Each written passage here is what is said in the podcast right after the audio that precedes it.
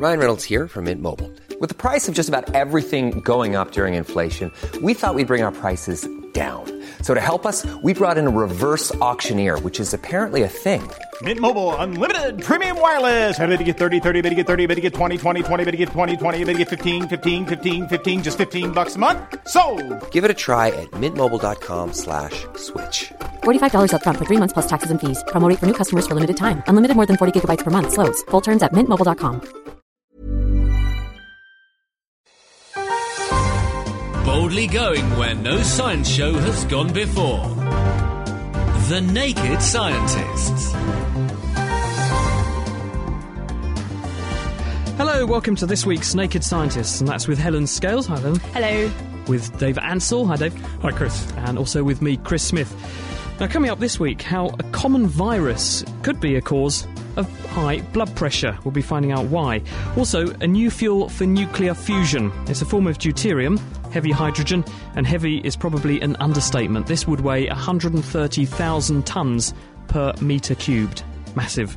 And also bee velcro, how plants give bees a helping hand to hang on. And we'll be finding out how in just a second. Helen. Thanks, Chris. This week is also our science question and answer show, so we'll be tackling your science questions, including finding out why kettles are so noisy, how rewritable CDs and DVDs work, and whether the Hubble Space Telescope could see astronauts' footprints on the moon. Thanks, Helen. And on the subject of what's up there above our head, in this week's Kitchen Science, I'll be showing you how to weigh air, or some of it, with just a set of scales and a vacuum cleaner on a plastic bag, and I'll be doing the experiment live on the show very shortly. Thank you, Dave. And if you'd like to get in touch with us here at The Naked Scientist to send in some questions or some answers, our email address is chris at thenakedscientist.com. The Naked Scientist Podcast. Powered by UK Fast, the UK's best hosting provider. On the web at ukfast.net. This week, scientists have suggested that a common virus could be a common cause of high blood pressure. Now, high blood pressure affects up to 50% of people over the age of 65 in Western countries like the UK. But up until now, we really haven't had any ideas as to what causes the majority of those cases. 90% of them are said to be idiopathic. We don't know what does this. So, what a group of researchers in America have done, and this is a guy called Clyde Crumpacker, who's based at the Beth Israel Deaconess Medical Center in America. He and his team have been investigating something that scientists have had their eye on for a little while, and this is a virus called cytomegalovirus, CMV. Now, CMV is a very common infection. The prevalence goes up with age. In other words, the older you are, the more likely you are to have caught it. And what's important about CMV is that it causes a lifelong infection. Once you've actually caught the virus, it finds a way to persist in the body for the rest of your life. It's a member of the herpes virus family.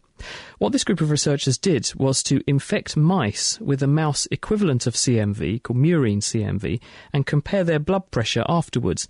And when they took a group of mice, infected them and then looked at their blood pressure, they found that in the infected animals, the blood pressure was significantly higher afterwards than before they infected them. So that's high blood pressure, but what about other aspects of arterial disease? Well, what they then did was to do the same experiment, but they put the animals on a high fat diet. This is the rodent equivalent of junk food, essentially. And what they found is that the animals that were on, infected with CMV and fed junk food developed signs of early arterial disease. They began to clog up their arteries with fatty deposits, showing that the infection seems to make arteries more vulnerable to getting damaged and then the build up of things like cholesterol. So, what's going on? Well, the researchers studied the blood vessels of these mice to try and find out why they were seeing these effects, and some interesting patterns emerged. They found that the virus was establishing a persistent infection in the walls of their blood vessels, but also it was increasing the levels of various inflammatory genes. IL 6 is one of them, another one called TNF alpha, and another gene called MCP1. Now, these have been linked in the past to vascular damage, things that can cause injury to blood vessels. And there was also a very interesting finding to emerge, and that was that they also found high levels of two genes called renin and angiotensin, and these are key players in the long term regulation of blood pressure. So you could say, well, that's all very nice in mice, but is this relevant to humans? Well, to test that, what they then did was to get samples of umbilical cords, because they have blood vessels in them too, and they're therefore a very good way of studying the human situation without actually having to infect people with these viruses. So they took babies' umbilical cords, infected them with CMV, and found exactly the same changes taking place in these umbilical cords. And so this suggests that CMV could be a key player in causing high blood pressure. And therefore, the next step will be to examine adults in the population. We know that people carry this virus, but try and watch what happens to them after they c- catch the virus and then see if they do go on to develop hypertension or high blood pressure because it's a major cause of heart attacks and strokes every single year. So finding out ways to tackle the problem is really a priority. That paper, if you want to read about it, is in PLOS Pathogens this week. Dave. So, would this mean that in the future you might be able to make a vaccine for it, or just, or could you do anything with someone who's already infected? Well, they are looking at making CMV vaccines. The problem is that it's quite tricky. People have tried to make anti herpes vaccines for quite a while, and it's quite hard to prevent people from getting infected.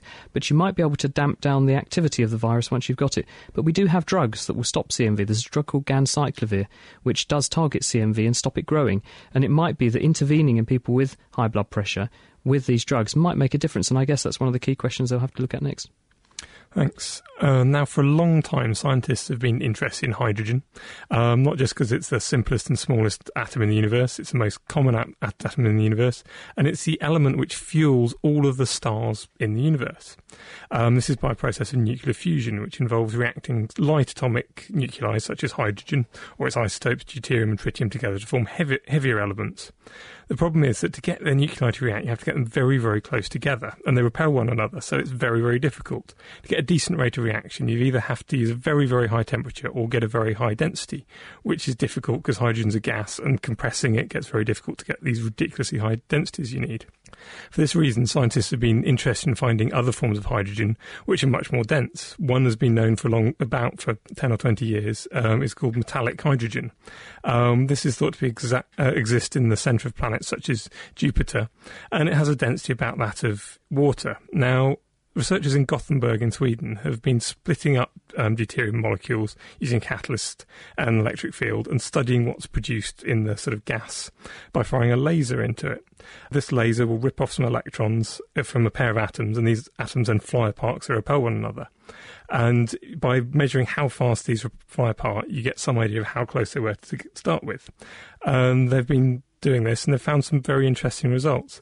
Some of these atoms are flying apart, the bond lengths must be only about 2.3 picometers, which is equivalent of a material with a density of about 130,000 times that of water. So a cubic meter would weigh 130,000 tons. So this is some kind of special form of deuterium. This is not normal deuterium. This is not what you would normally find. There's something else knocking around in there very rarely then. Yeah, they think something very, if it, if it is what they think it is, it's something very bizarre quantum mechanically is happening. Possibly what's happening is the electron, normally in a um, substance, in a solid, you have all the um, nuclei in a lattice, and then the electrons are flying around them. They think what might be happening is all the electrons are sitting in a lattice, and the nuclei are flying about.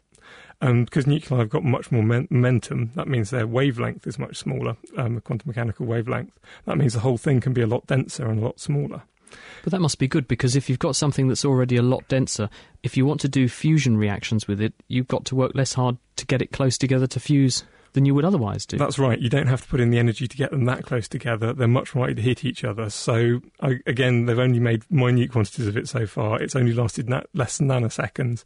But it might, it's very interesting. It might be a way forward with fusion.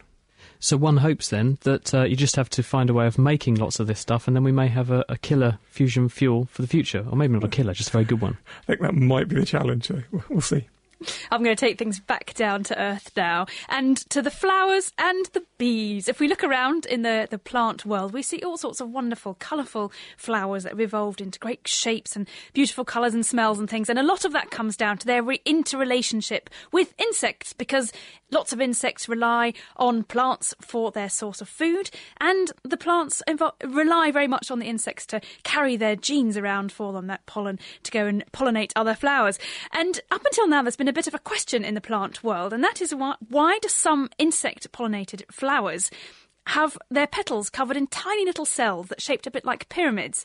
And until now, we haven't been quite sure exactly what they're for, although we've had ideas. But now, Beverley Glover from Cambridge University, publishing in the journal Current Biology, has led a team of botanists who found a solution to what these little little cells on the tops of uh, petals are for.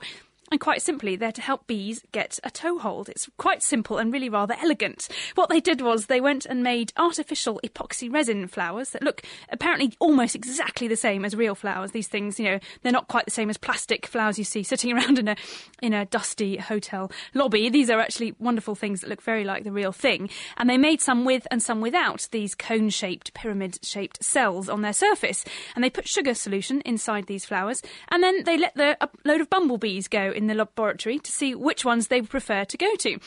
And what they found was actually that when the petals were laid out horizontally, the bees didn't really have much of a preference for the rough or the smooth petals. And they visited both of them about, about half the time. But when the petals were sloped at a steeper angle up until they were actually vertical, the bees preferentially visited the rough petals rather than the smooth ones. And their team then went and used high speed films to watch these foraging bees and see what was going on. And they actually found out that it was indeed that their feet weren't getting a grip when they were on the smooth flowers um, held at a, a vertical angle. Um, they were sl- sliding around. They couldn't keep their place. They had to beat their wings really to stay on the flower while they were feeding. Meanwhile, on the rough petals, the bees found a foothold and they could settle down. They stopped beating their wings, and that's really important because it saves them lots of energy that they would have to use if they're still beating their wings. And they want to save that energy as much as they can while they're feeding and getting all that lovely sugary goodness from the middle of flowers. It's intriguing, isn't it? Because the same team, Beverley Glover and Heather Whitney, about three years ago, also published a paper in Nature this time where they showed those same cells also have a role as miniature solar panels. They absorb solar radiation and warm up the petals. This also warms up the nectar, and therefore insects get a metabolic reward when they land there because the nectar's warmer. And they showed that bees prefer their nectar warm. They'll land on flowers that are warmer compared with colder flowers because that means they don't have to waste energy warming themselves up. It's all good, and I think they have these little tiny hairs on the end of their antennae that which we think the bees are able to sense, and they actually feel and touch which um, petals are smooth and which are rough. And, and, in many cases, they prefer to go to the ones that are nice and rough because they get get to hold on a bit like uh, crampons if you're a mountain climber, and it's easier to climb up the mountain that way. Rough justice, Dave. Now, for something a bit more technological. Well, I guess that's fairly technological, just a bit more human technological. Now, most computer and TV s- displays work by actually emitting light. Now, whether this is produced by using electrons hit a phosphor screen in conventional TVs or plasma screens, or from a fluorescent tube behind a liquid crystal panel in a modern LCD display. This is great in a dark room, but if you're outside on a bright day, the sunlight completely overwhelms the light from your screen, and you can't actually see what you're reading. And also, these because you've got to make all this light, that uses a load of energy, and these displays tend to be quite power hungry. One solution is to make a display that works like a piece of paper, either reflecting light from outside or not reflecting it to make up a picture. So no matter how bright it gets, you can still see what you're reading. And you're not producing light, so it uses a lot less power. Um, there are some technologies which already do this in black and white, such as the e ink in some e-book readers, but they can only change very slowly, and so far they're only in black and white. However, researchers at the University of Cincinnati may have a solution that will give you full colour uh, video speeds um, with a reflective display. Their technology works by using droplets of ink sandwiched between two hydrophobic surfaces.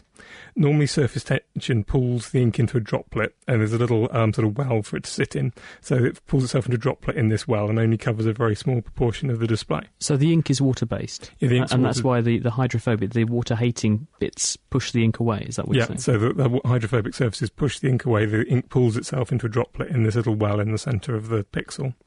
Um, then, if you apply a voltage, it gets attract. Um, you, you attract the ink to the top top hydrophobic surface. That overwhelms the um, repel, water repellency, and it gets spread out over the whole pixel. And so the pixel goes to the colour of whatever ink you've got. Why is this more energy efficient and more effective than the current way of doing it with LCDs? Well, the only energy you've got to put in is enough energy to move this ink around, and you're only moving it sort of microns, so it's very, very small amounts of energy.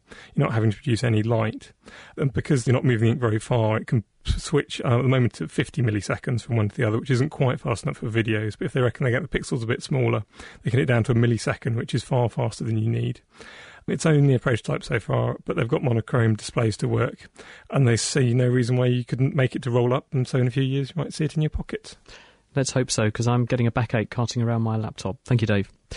Now, it might surprise you to know that around the world, about one person in every 12 is actually living with a chronic infection of their liver, usually hepatitis C or hepatitis B. And those numbers totally overwhelm the numbers of people with pandemics that we're well acquainted with, things like HIV and flu.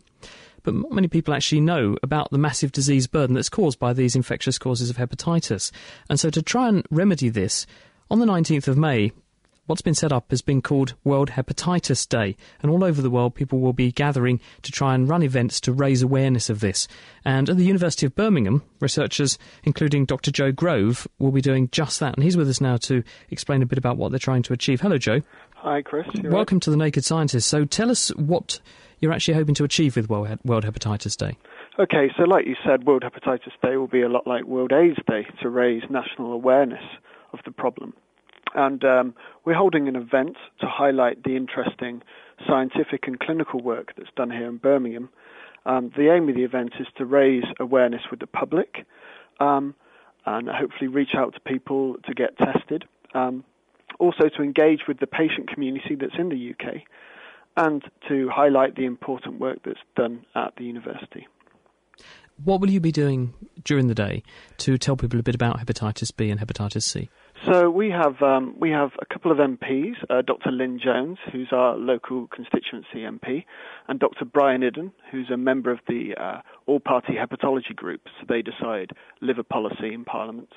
They'll be coming down. We also have representatives from the local press and the local community and the patient community. And we'll be uh, giving them a series of talks to outline the uh, scientific research we do here on hepatitis C specifically, but also the work that's done to treat both hepatitis B and C in Birmingham, and the clinical research such as clinical trials that are carried out here. And then we'll be giving them a tour of the laboratories and also the um, clinical research facility in the hospital. So let's just look at the actual disease that these agents cause and why you need to raise awareness about them. Why? What are hepatitis B and C, and why are they a problem? So, I mean, hepatitis um, simply means an inflammation of the liver, and over a short, if you had an acute hepatitis, that is a, short hepatitis, um, that's not necessarily a problem. And viruses like hepatitis A or E um, cause acute hepatitis that self-resolve. Um, hepatitis B and C are capable of establishing a persistent infection. So individuals may be infected um, for the for the duration of their life. Now, um, this becomes a particular problem because if you have hepatitis over this uh, extended period of time, you'll start to get other symptoms such as uh, liver cirrhosis and possibly even liver cancer. And this, infect, uh, this, in the case of hepatitis C, there are up to 500,000 people in the UK with, the, with an infection, but 80% of those uh, do not know about it. So that makes it a major issue because if they don't know it, they can pass it on because these are, of course, blood borne viruses. You spread them by sharing blood, sharing needles, having sex with people. Sure. So people, if they don't know they've got it, can pass them on. So I guess raising awareness about them in the general population is very important because that encourages people to get tested. Yes, of course. And also, um, there are actually treatments. Um, it is you, you, it's possible to treat hepatitis C, and you have a reasonably good outcome with treatment, with around 50% of patients resolving. Um, however, people uh, often don't seek um, uh, medical attention until the disease has become particularly apparent, and by which stage it's harder to treat. So if there's anyone out there who worried that they may have been exposed, they should get tested, and then they've got a much better chance of getting um, resolution to the illness. Thank you very much, Joe. That was Dr. Joe Grove, who is a researcher at Birmingham University, and he's hosting what will be Birmingham's contribution to World Hepatitis Day. So thank you very much to Joe Grove for joining us on this week's Naked Scientists. Lifting the lab coat on the world's best science. The Naked Scientists. This is The Naked Scientists with Chris Smith, with Dave Ansell, and with Helen Scales. It's our science phone in this week, so if you have any science questions for us, our email address for the programme is chris at thenakedscientist.com. We'll be finding out shortly how rewritable CDs and DVDs work, whether Hubble can see the footprints of astronauts on the moon, and why electric kettles make so much noise. If you'd like to join in online as well, you can listen to the programme via Second Life. We have our Second Life mansion in the Scilands. You go to Second Life, and there's a whole clutch of avatars there who join in every week to listen to the show and then have a conversation amongst themselves and put in some questions too. So do go and join them if you'd like to. Helen. Well, as you say, coming up, we'll be answering all your questions. But first, it's time for another instalment of Kitchen Science, and we're going to be doing it right in the studio this week with Dave. So, Dave, what are we up to this week? Well, this week I'm going to get some idea of how hard air pressure is pushing down on us all the time. Fantastic. And how are we going to do this? Well, okay, this experiment, it doesn't actually measure the whole of it, the air pressure. We'll give you some idea of some of it, get some idea of the scale of it. Um, what I'm going to do, use is get a set of kitchen scales, which I've got, uh, not kitchen scales, bathroom They scales. look like bathroom scales. More like bathroom nice scales, yeah. bathroom Kitchen scales wouldn't be nearly strong enough. Um, I need a, you need a board to put on the back of them. I've actually got another bit of glass from another set of gla- Would a tray scales. do something like want that? something pretty strong, a Right. piece of plywood about the same size Oh, as your right, kitchen okay. scale, something like that. And you also need a plastic bag which will go over the top of everything. Um, if you, I'd be surprised if you manage to get this done within the hour. Although if anyone does manage it, I'd be very interested to hear. Okay, um, Anyone keen out there? There's a challenge. so okay, got kitchen scales, uh, bathroom scales, sorry, uh, on the board, and plastic bag. Put the whole lot inside the plastic bag. So you've got quite a thick plastic bag. 'cause It It's got to be airtight, Kind of... presumably. This Wants to be an plastic. No airtight holes. plastic plastic bag, Right. and I did as strong a one as you can get. This is, Okay. came with something I bought, I think. So Excellent. that So put that in there. into there. Um, Super. I've also put some sellotape in the back of it to take up any sort of excess bag. Right. Oh, yes. You've kind of folded it up a bit and sort of parcelled it in there. So Yeah. it fits neatly. Excellent. So that's in there now. Great. And then what I'm going to do is get uh, my vacuum cleaner. Which we happen to have in the studio. I don't know if you could. I'm looking around. It's quite dusty. So perhaps at the end we'll do a bit of a spring clean. Basically, stuff the vacuum cleaner in the open end of the bag, ruffle up the bag round the neck of the vacuum cleaner, and turn it on and measure how much force is reading on the scales. There you go. That sounds pretty straightforward, but rather fun as well. So if you have a go and you fancy having a go, and you've got your your bathroom scales, a plastic bag, and a Hoover, presumably a vacuum cleaner with a, a long tube, not one of the ones that you an upright one. That would be a bit difficult. Yeah, you wouldn't want it? the tube from the a vacuum tubular cleaner. version. Just trying to think how you would get the one with the kind of rotor on the front into the bag, but never mind. so don't do that. That wouldn't be good. And uh, if you uh, if you could, if you don't manage to do this at home, you might also want to have a think about how much air pressure is going to be pushing down on some scales.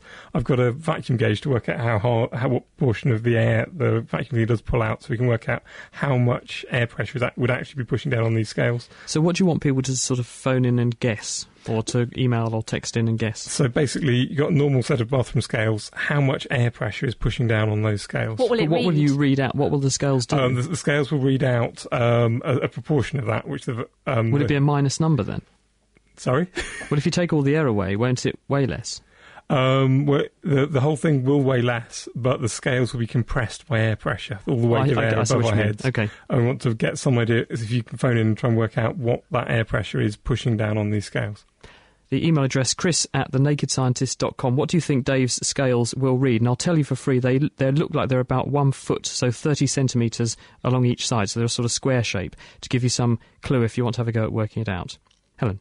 I've got a question here for you, Chris, that came in from uh, Jeff Fazzies, who says, "Why is an electric kettle so noisy?" Ah, yes, my kettle is no exception. And the reason that kettles are noisy, they make that sort of thumping and bashing noise as they boil, and then the noise intensifies as they warm up, and then it goes silent as they boil. It's because of the way that the heat is being transferred into the water. So you have an, an electric element inside the kettle, a high current is passing through that element, which makes it get hot. The heat from the element is therefore transferred by convection and conduction locally onto the water molecules around the element. They then get excited and get hot, so you have a bubble of hot water around the element which tries to expand, and it also floats upwards away from the element because, of course, warm things rise. But as it rises, of course, it loses its heat again to all of the surrounding um, water. So this bubble of water and water vapour collapses in on itself very quickly, and that's cavitation, and you get a shocking, a sort of knocking noise. And so those thumps that you hear and the and this, the, the sort of hissing that you hear is the water vapour bubbles collapsing on themselves and emitting some sound waves. That's what I'm saying. Essentially, the bubbles, that the water's boiling, forming little bubbles of steam, and as they rise up into cooler water, they shrink and collapse and then smash into each one another and make lots of noise. So it goes cooler once the bubbles get it gets a lot quieter once the bubbles get all the way up to the surface and they stop um, cavitating. Is that right? It makes more noise, I think, when I have less water because I try and have as little as I need for a cup of tea, obviously covering the element, um, but not, not lots more to save on energy. And I think that's noisier. It could be that there's there's a bigger resonant cavity inside the kettle because the bubble makes the makes a sort of note inside the kettle, and if you've got lots of free space, then that the air will help to move around and bounce the sound around inside the kettle like an echo chamber. So that might be why you're hearing more sound. That's probably what's going on. I've um, got a question for you, Helen. Here it's from Glenn Carlson, who says, "Do fish sleep?" Well, we had, uh, I think Diana talked about uh, on Question of the Week a couple of weeks ago about whether fish have eyelids, and they don't. So can they sleep? And the answer is yes, they can. Um, but it, but it all sort of depends on how you define what sleep is, because in humans, um, the transition into sleep involves um, changes in the patterns of brain waves in an area of our brain called the neocortex, and fish don't really have the same development in their neocortical region as humans, so uh, as mammals really. So it's kind of difficult to say in the same way what sleep really means means for fish. But they do, if you count at things like kind of a reduced metabolic rate and slowing down activity, then they do seem to sleep. Um, zebra fish, which are a freshwater fish, have been studied in the laboratory. And if you watch them, I think this is a rather sweet idea that um, you can watch them during the day and they, they will actually sort of doze and their tails droop down and they stop moving around at certain times of the day and they do seem to sleep. Um, so that's one thing. And, uh, and in, in, Antarctica, actually, only last year they discovered the first hibernating fish. Um, apart from ones that sort of, um, mud, mud mudfish that, uh, that uh, estivate and keep themselves uh, alive when things dry out, the Antarctic fish actually slow down and uh, stop feeding, and their heart rate slowed down. They used heart rate monitors on these fish to see what was going on, and we think that it was probably um, because it gets darker in the winter in Antarctica. In fact, it gets completely dark because the, there's no sun, um, and they find it hard tracking down their prey because this prey is still out there, but but they're visual hunters, and without the light around, they find it very difficult to find their food. So they sort of stop. sleep. They and they're a bit like bears. They kind of um, some bears don't sleep the entire winter. They will actually kind of wake up every few weeks, have a little wander around, find a bit of food, go back to sleep again, and and that's what these Antarctic cod um, seem to be doing as well. It's quite interesting because Glenn has written uh, a few things he, he spotted, and this question was provoked by things he actually saw himself. He says, A few years ago, I was on a night dive in the Sea of Cortez, and we actually think we saw fish sleeping in a number of different ways. There were fish in caves or nooks that were awake but only slightly responsive. There were also fish lying on the seafloor looking like they were dozing soundly, and they weren't at all perturbed by our diving lights. And there were others that had wrapped themselves in a cocoon of slime that seemed to act almost like a protective blanket. He says, I suspect they have nightmares as well, because as we watched, a large moray eel swam slowly across the bottom of the seafloor, stopping to sniff prospective meals as they were snoozing, and then choosing his favourites. But the moray left the blanketed fish alone, a wrasse, he believes, which he found it interesting yeah. because he said that they're eels and they normally find them quite tasty. Yes, they're, they're parrotfish and they do produce these kind of sleeping bags, and we do think that it stops them being able to smell. Their predators can't smell them. But there are other fish that come awake at night. In fact, if you go night diving, you see a completely different um, ecosystem, really, because the ones that were asleep during the day tend to come out. They're often coloured red because they actually that means they can't be seen at night because uh, red colour is absorbed, red light is absorbed in the water, um, and so you see kind of a shift change in day and night fish when you go night diving. Brilliant. Well, on the subject of light, Dave, John Gamble says, how are rewritable CDs and DVDs made? We we know that, that when you burn a CD, you're burning tiny pits into CDs and DVDs to make digital recordings of sounds and images. But how can you then undo that so you can rewrite them hundreds of times? A normal CD works by just having a sheet of aluminium with lots of little pits in it. Um, you make the pits by having a glass. You make you etch a glass um, thing which you push into a little sheet of aluminium. That makes little bumps in the aluminium, then shine a laser on it. Then they get reflected differently from the pits and the tops and bottom of the pits. And you can read that as information, and then that information gets turned into sound and you can hear it. Um, the, the, the, sheet of aluminium is a shiny thing. It's um, encased in polycarbonate, so it's nice and protected. Um, a, a, recordable CD works by have the same polycarbonate disc and have a layer of um, dye over the top. Um, this dye is sensitive to light, and then you have a shiny thing behind it.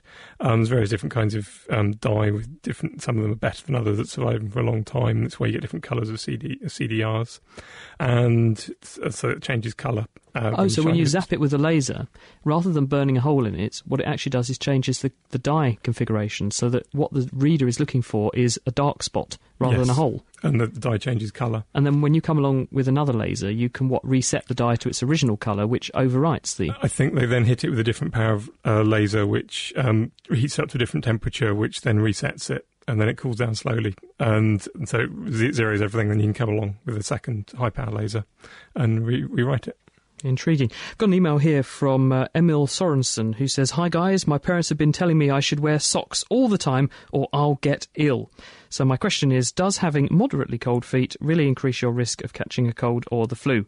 Uh, my own take on this is no, because I have chronically cold feet. But they say cold feet and cold hands, warm heart, don't they? So I'm all right. But there's no real evidence connecting going out in the cold with catching a cold. It's one of those urban legends that gets trotted out. Don't go out with wet hair because you might catch a cold. The only real uh, evidence in this favour was there were some studies done in Scandinavia in people who were doing very severe exercise, and they found that in those individuals uh, exposed to very cold extremes as well. Taking some vitamin C did help to ward off colds, but on the whole, getting cold doesn't increase your risk. It's actually physically being exposed to the pathogen that increases your risk.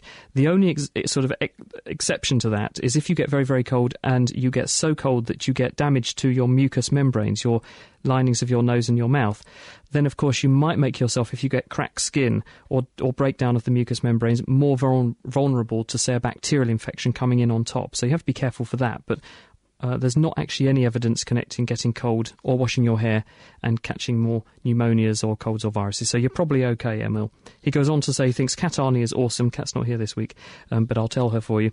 And also that he'll make it an endeavour to listen to every single one of our podcasts because he highly appreciates our complex discussions. That's very kind of you. That's Emil Sorensen, who's listening in Denmark. And if you want to listen to any previous editions of The Naked Scientist, you can catch them on our website. They're all there as a podcast. That's nakedscientist.com forward slash podcast. Bringing the facts to bear.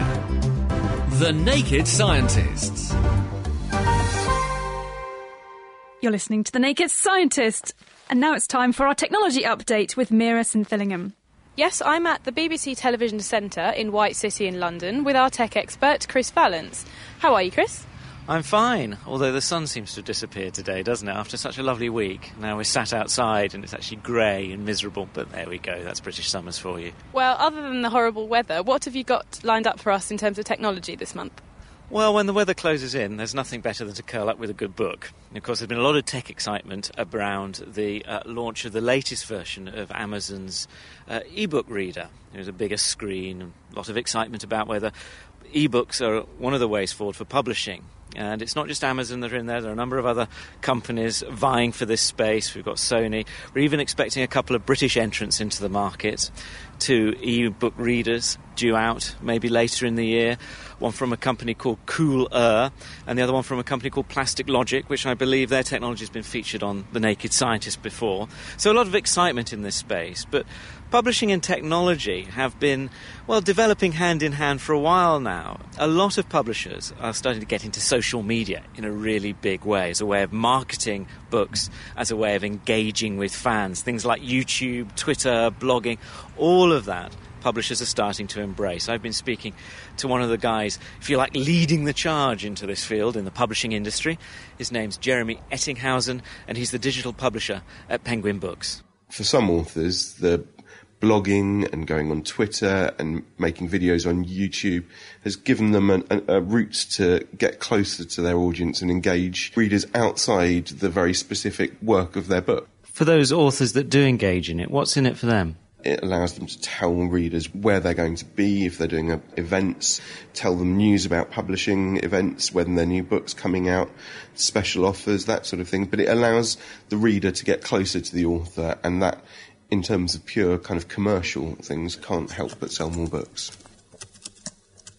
So, We Tell Stories was the project where we paired up uh, authors and game designers. We had six stories running over six weeks the first one was told on Google Maps, and you could follow a character as he explored uh, England and had several adventures. The last story was by Mohsin Hamid, who was shortlisted for the Booker Prize last year, and he wrote a very elegant uh, take on a choose your own adventure story.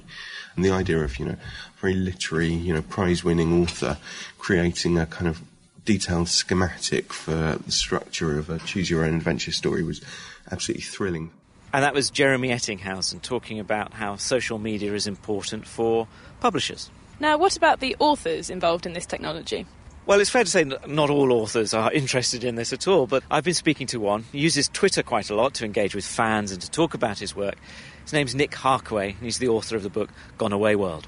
The wonderful thing about Twitter is not only is it a kind of level playing field where your readers can find you and you can talk to them and you, you don't have to worry about this concept of the fan. You can just be people talking about stuff that you like, but you can also find authors and you can track down people you admire and say, "I really like you," and you know, and then feel very embarrassed about it afterwards. But it, it works very well. I think the really important thing is is to be genuine. There are a lot of people on social networking sites and Twitter in particular who who have their publicist kind of tweeting for them every so often, and it's very obvious and, and it's slightly disappointing. You, you can't just kind of implant uh, the idea that they must go and buy your book into someone's head like an alien egg that you just sort of leave there and it'll hatch and you get sort of £2.99 or whatever your royalty is. You have to be there and engage in the discussion, and that's probably the most important thing. And it's not limited by genre. Ben Okri tweeted a poem line by line the other day, um, and P.D. Smith, who, who wrote uh, Doomsday Man, fantastic book, um, is, is constantly twittering. You find everybody. Susan Hill has a weblog. It's all sorts. Are there any dangers? Yes, that you spend too much time and have too much fun. Uh, other than that, I think it's no more dangerous than taking the bus. That was author Nick Harkaway. So we've got two developments. One, the hardware with the advent of ebooks, and the other in the way in which you engage with your favourite writers. You might be able to chat to them on Twitter. You don't have to write a letter to the publisher anymore. Now, what are your thoughts on this, Chris? How popular do you think ebooks will become?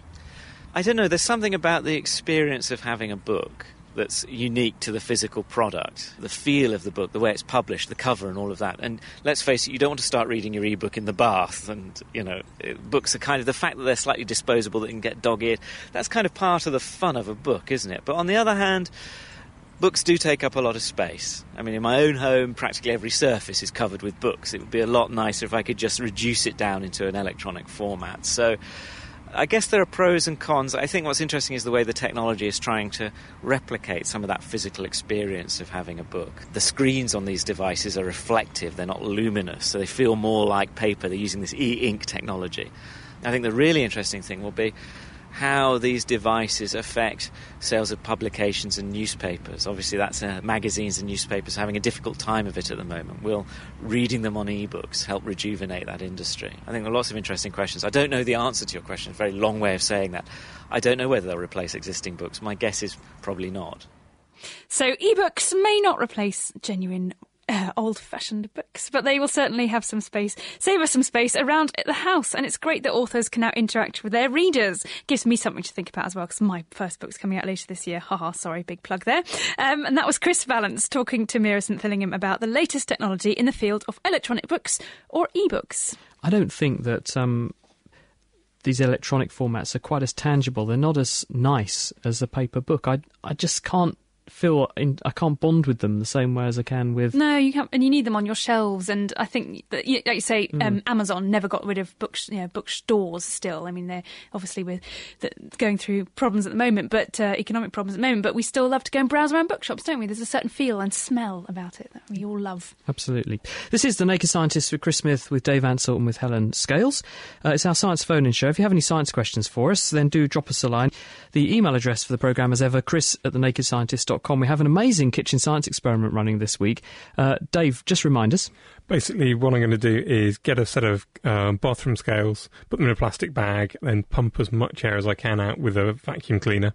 Um, and try and work out how much air pressure is pushing down on us because we can measure how much of the air we've sucked out with that vacuum cleaner.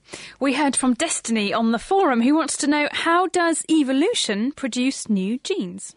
Yes, so in other words, you've got huge panoply of life on Earth, all of it descended from some ancestor that must have got started something like 3.9 billion years ago. That's when we think life started on Earth.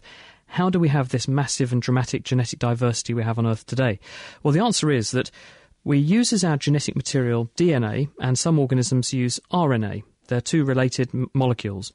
And the basis of evolution and inheritance is that that genetic material has to be copied and passed on from one generation to the next in gametes, in other words, sperms and eggs. Now, in copying the DNA, a job which is done by enzymes, miniature machines in cells that read a DNA chain and then make an identical, hopefully, copy of it, then you end up with faithful transmission of the gen- genetic message from one cell to another. But occasionally, mistakes occur, and there are a variety of reasons why mistakes can occur. One of them is that those enzymes that do the copying make a mistake. It's like me copying a book on, I've got a book open in front of me, and I'm reading off of the book and making a new copy in a second book. I, I might miscopy and make some mistakes.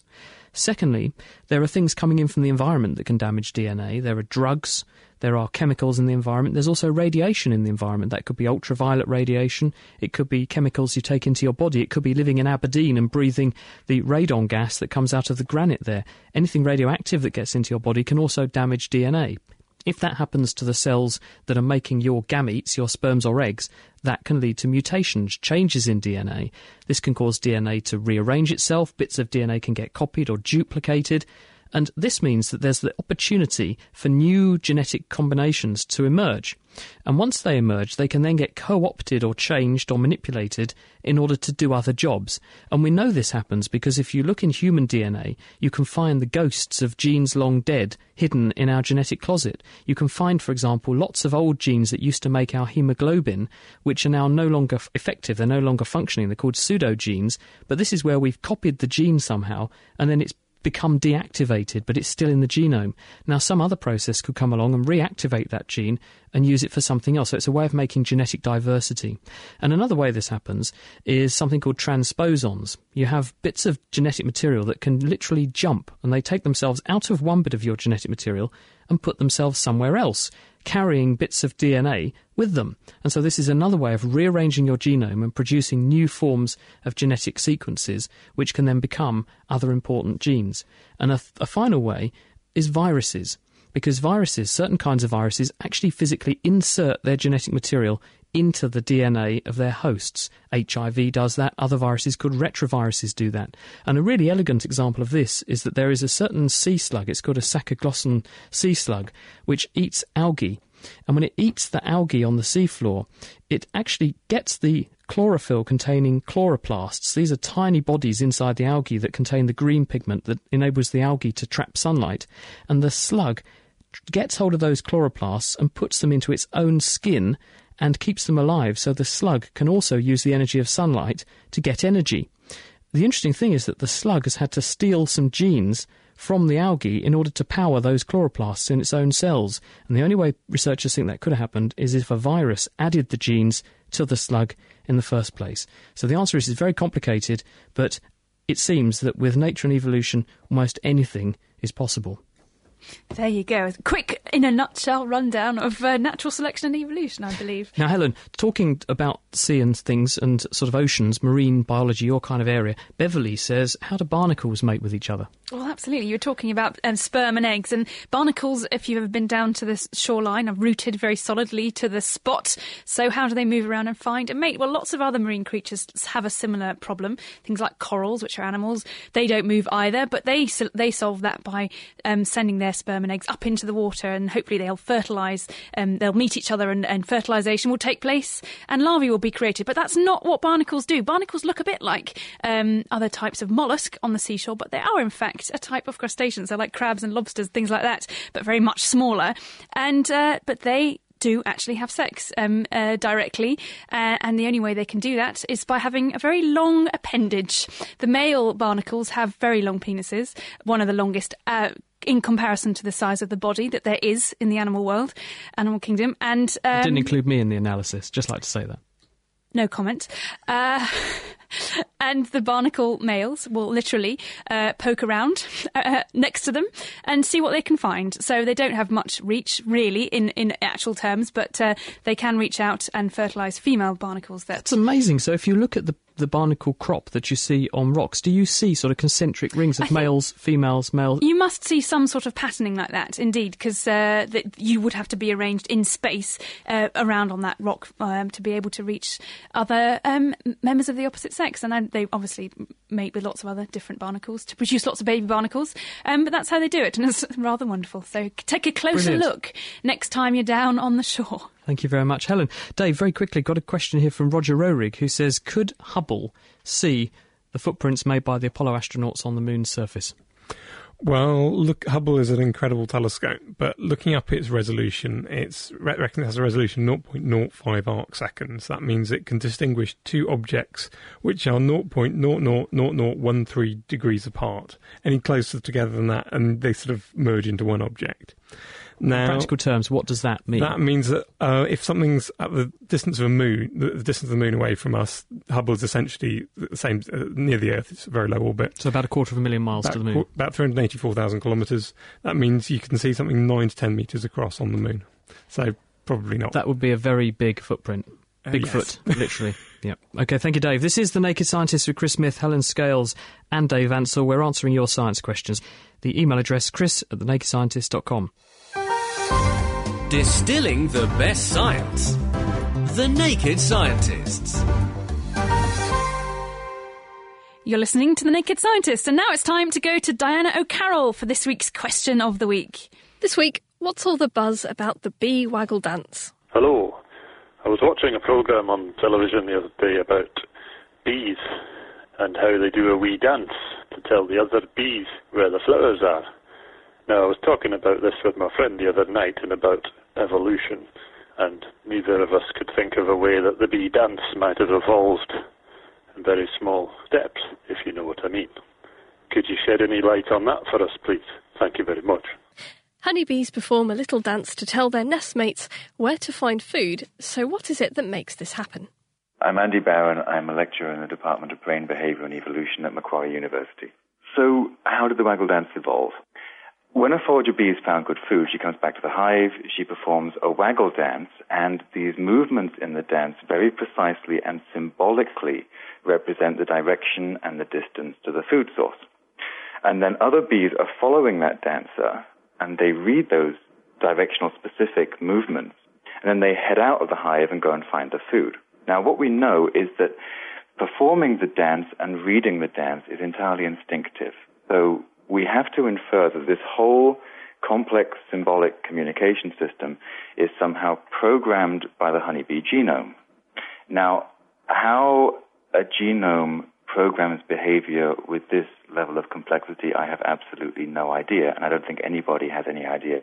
But there's nine honeybee species, and the dances of the dwarf honeybees, Apis florea, these are the most primitive honeybees, they have less complex directional information than the European honeybee, the honeybee that we're familiar with. And maybe over millions of years, this alerting signal was refined to add more spatially specific information, and over time, you get something as advanced and symbolic as the waggle dance. But again, look, as to how the bee genome and how the bee brain have been modified by the evolutionary process to give bees this dance language, look, really, we still have absolutely no idea. But it's a great question. It is an absolutely fantastic question. The genomics aspect is yet to be determined, but we can guess at the stages of the bee dance evolution. My name is Jürgen Tautz, and I'm heading the bee group at the University of Würzburg in Germany. The recruitment of nestmates to a food source is very important in all social insects. Most primitive, we find this represented in bumblebees, where forager bumblebees, after returning to the nest, simply are just alarming their nestmates to give them the simple message, I found something interesting to go for, but there's no information whatsoever about the location. The next step then we find in stingless bees, so experienced bees which know where to go and non-experienced bees leave the nest together and they arrived at the desired location in groups. And then we find in the honeybees this dance language where bees inside the nest tell their nestmates through this dancing movement about the geographical location. And between the stingless bee recruitment and the honeybee recruitment, there's really a big gap in evolution. The reason why I think that the dance language, as we find it in honeybees, has evolved in honeybees and not like in bumblebees or in stingless bees, has also to do with the precision of the are building. The combs make the surfaces on which the dance is performed. And these combs are extremely irregular. They hang absolutely perpendicular. So the direction of gravity inside the nest can be used as a direction of reference. Bumble nests are very sloppy and stingless bees nests, they are also not very regular. So there would not have been the opportunity to evolve such a language in this other closely related species. Perhaps it was the arrival of a tidy nest that allowed the bee waggle dance to evolve in the first place. You need a good dance floor before you can do the bee lero. Sorry. But it's the vertical combs that allow bees to relate to gravity as a direction finder. Sometime in the future, it is hoped that we'll know how bee genes affect behaviour. Now, from positive evolution to something we might consider as negative evolution. Hi, this is Steve. Hello from Dubai. A good friend and I were talking the other day about a possible reversal of natural selection in today's world.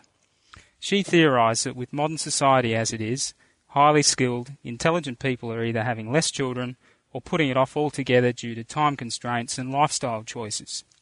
Leaving those, while trying to put it nicely, less intellectually gifted, the job of providing the bulk of population growth. But is there any scientific evidence to back it up? Is it all about the breeders? Do we need to start a Cambridge University breeding programme?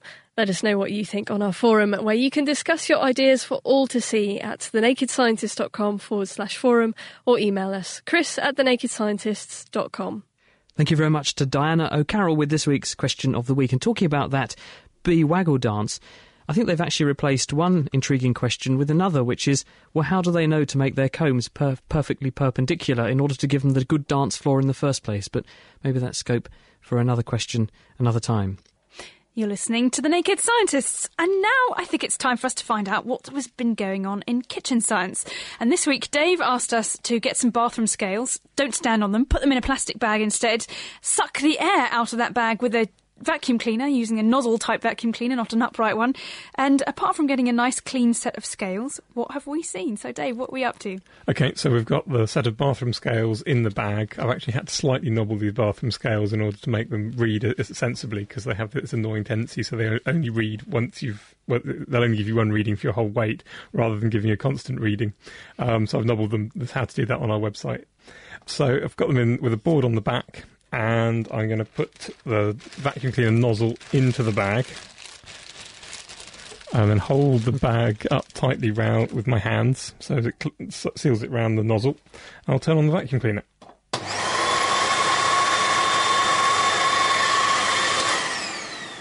I'll reattach the tube to the vacuum cleaner. Fantastic here. yes, it does help if the tube does actually run out of he the had vacuum connected cleaner. the vacuum cleaner to the tube. Anyway, let's try that again, shall we? Now we have it connected. Try number two. Oh, fantastic. Wow. It's, uh, can you hear me over the sound of the vacuum cleaner? I don't know if you can, but uh, the scales are going up and up. It's incredible. We're at 140 kilos. It's going up 100, nearly 150. Oh, I think it, I think you might have broken it.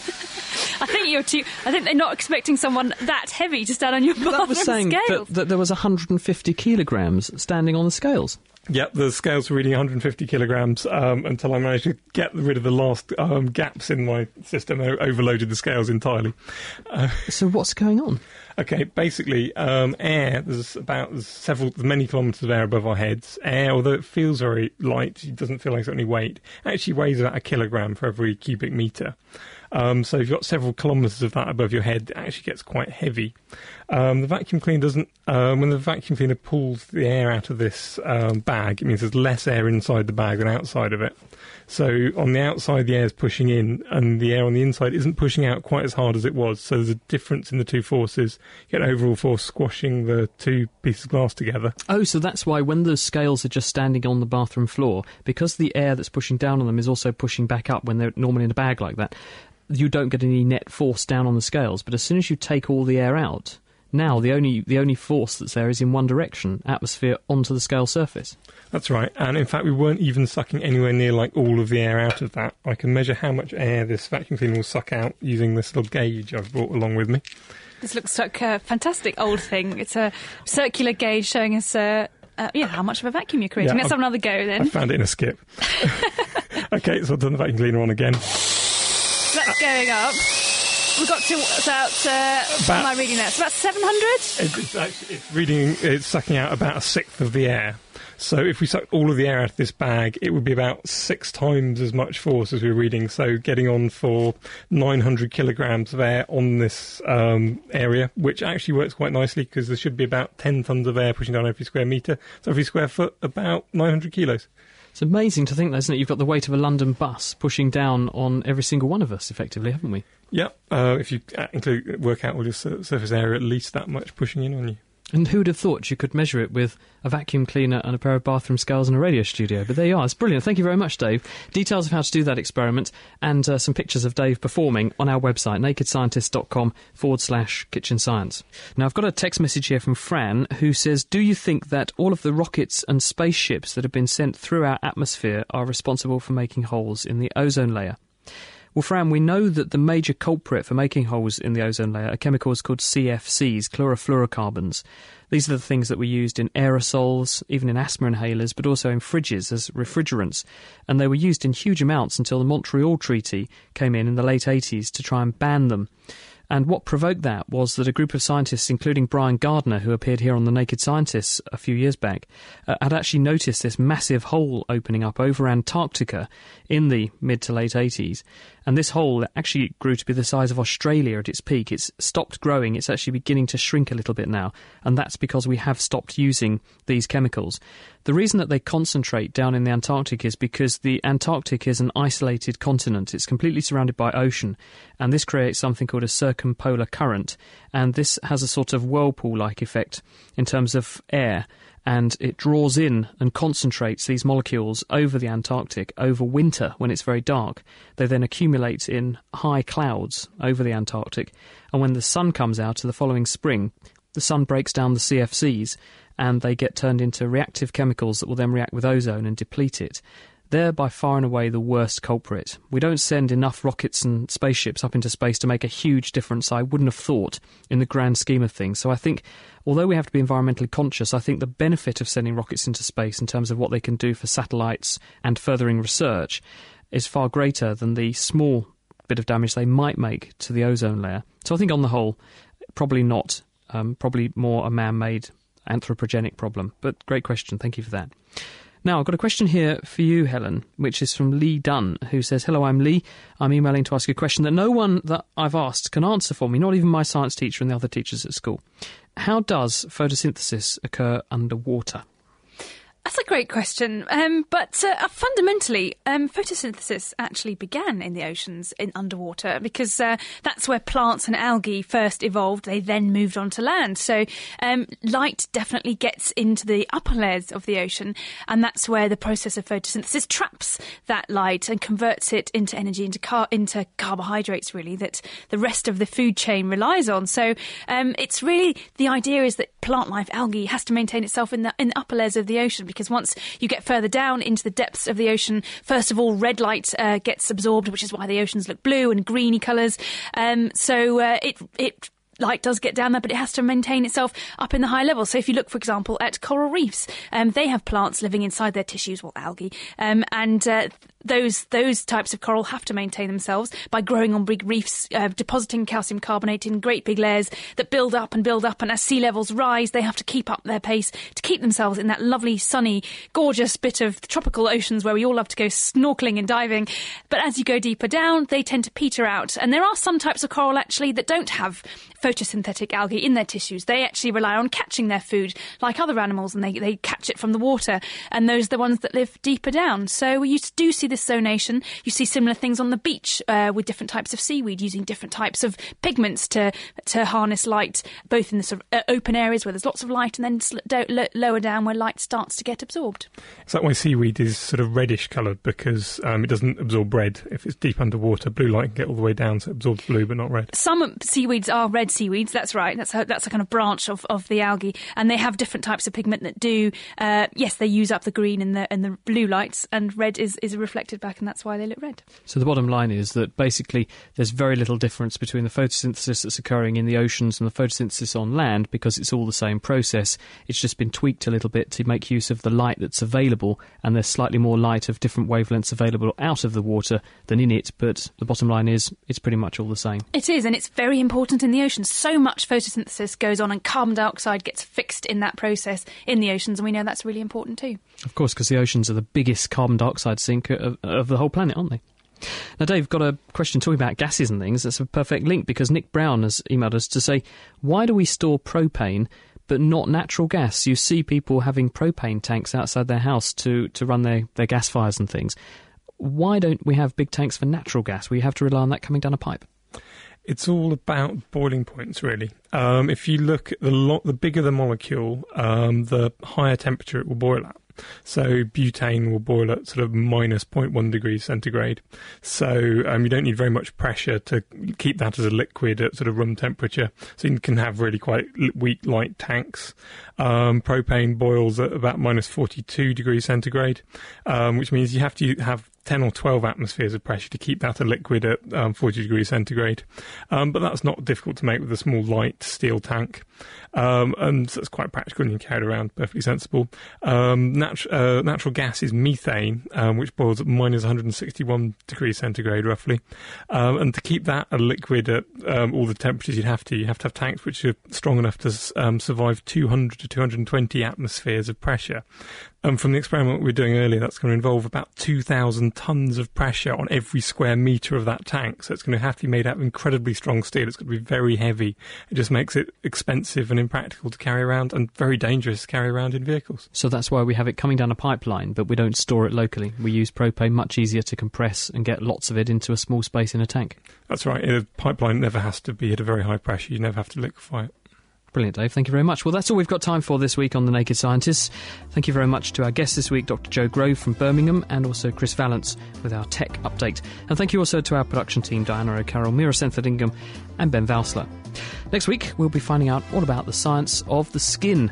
Join us to find out why we do have colours of black and white and how it all works, where they came from, and how all the races of humans on Earth actually evolved in the first place. We'll also be finding out how you heal skin without scarring and why some people can't make pigment at all. If you've got any questions on any of that, send it to us now, chris at thenakedscientist.com. Thank you for listening. Have a great week and see you next time. Goodbye. The Naked Scientist podcast comes to you from Cambridge University and is supported by the Wellcome Trust, the EPSRC, and UK Fast. For more information, look us up online at nakedscientist.com.